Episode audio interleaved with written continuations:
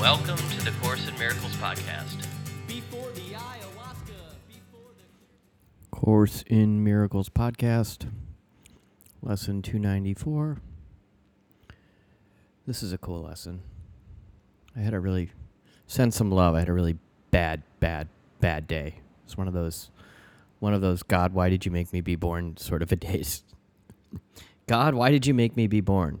Only to seemingly get me to want to inflict great harm upon myself the most extreme form of harm. Whatever. Fuck it. Anyway, lesson 294. My body is a wholly neutral thing. I am a son of God, and can I be another thing as well? Did God create the mortal and corruptible? What use has God's beloved Son for what must die? And yet a neutral thing does not see death, for thoughts of fear are not invested there, nor is a mockery of love bestowed upon it. Its neutrality protects it while it has a use, and afterwards, without a purpose, it is laid aside. It is not sick, nor old, nor hurt. It is but functionless, unneeded, and cast off. Let me not see it more than this today of service for a while and fit to serve to keep its usefulness while it can serve and then to be replaced for greater good. So I think this just fits right into my morbid morbid intro. So basically this says that, you know, the body is going to be um,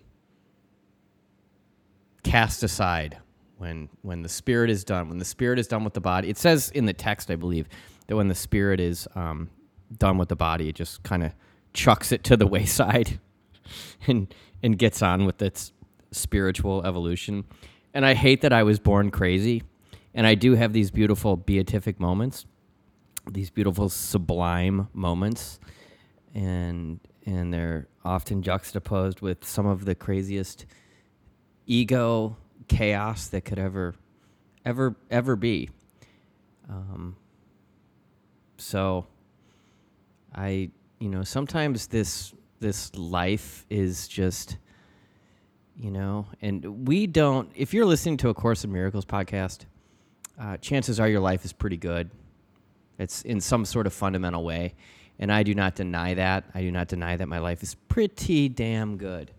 It just gets a little gnarly at times. Always as the result of t- typically as a result of some sort of in- interpersonal interaction that doesn't go the way I would like it to. So take a look for yourself and see if that might apply to you. And of course, the the solution is to just uh, um, apply the atonement principle. So just forgive, forgive, forgive. Here's the prayer My body, Father, cannot be your son. And what is not created cannot be sinful nor sinless, neither good nor bad. Let me then use this dream to help your plan that we awaken from all dreams we made. That's lesson 294. And I hope you have a good day. And please excuse my my morbid check-in again. I just I'm not good at bullshitting where I'm at. It's just not I'm just not good at bullshitting where I'm at. And sometimes I sometimes I wonder about God. Sometimes I you ever question God? Do you ever wonder if why God lets you know these things happen to people? You ever wonder that? You ever wonder how a loving God could you know allow babies to get slaughtered? You ever wonder? You are not alone. You are not alone. This is where the course is, can be particularly comforting. This is where the work of David Hawkins can be particularly comforting. And um, I think the uh, the whole physical agony thing is, I think that's ultimately what so many of us are afraid of: physical agony.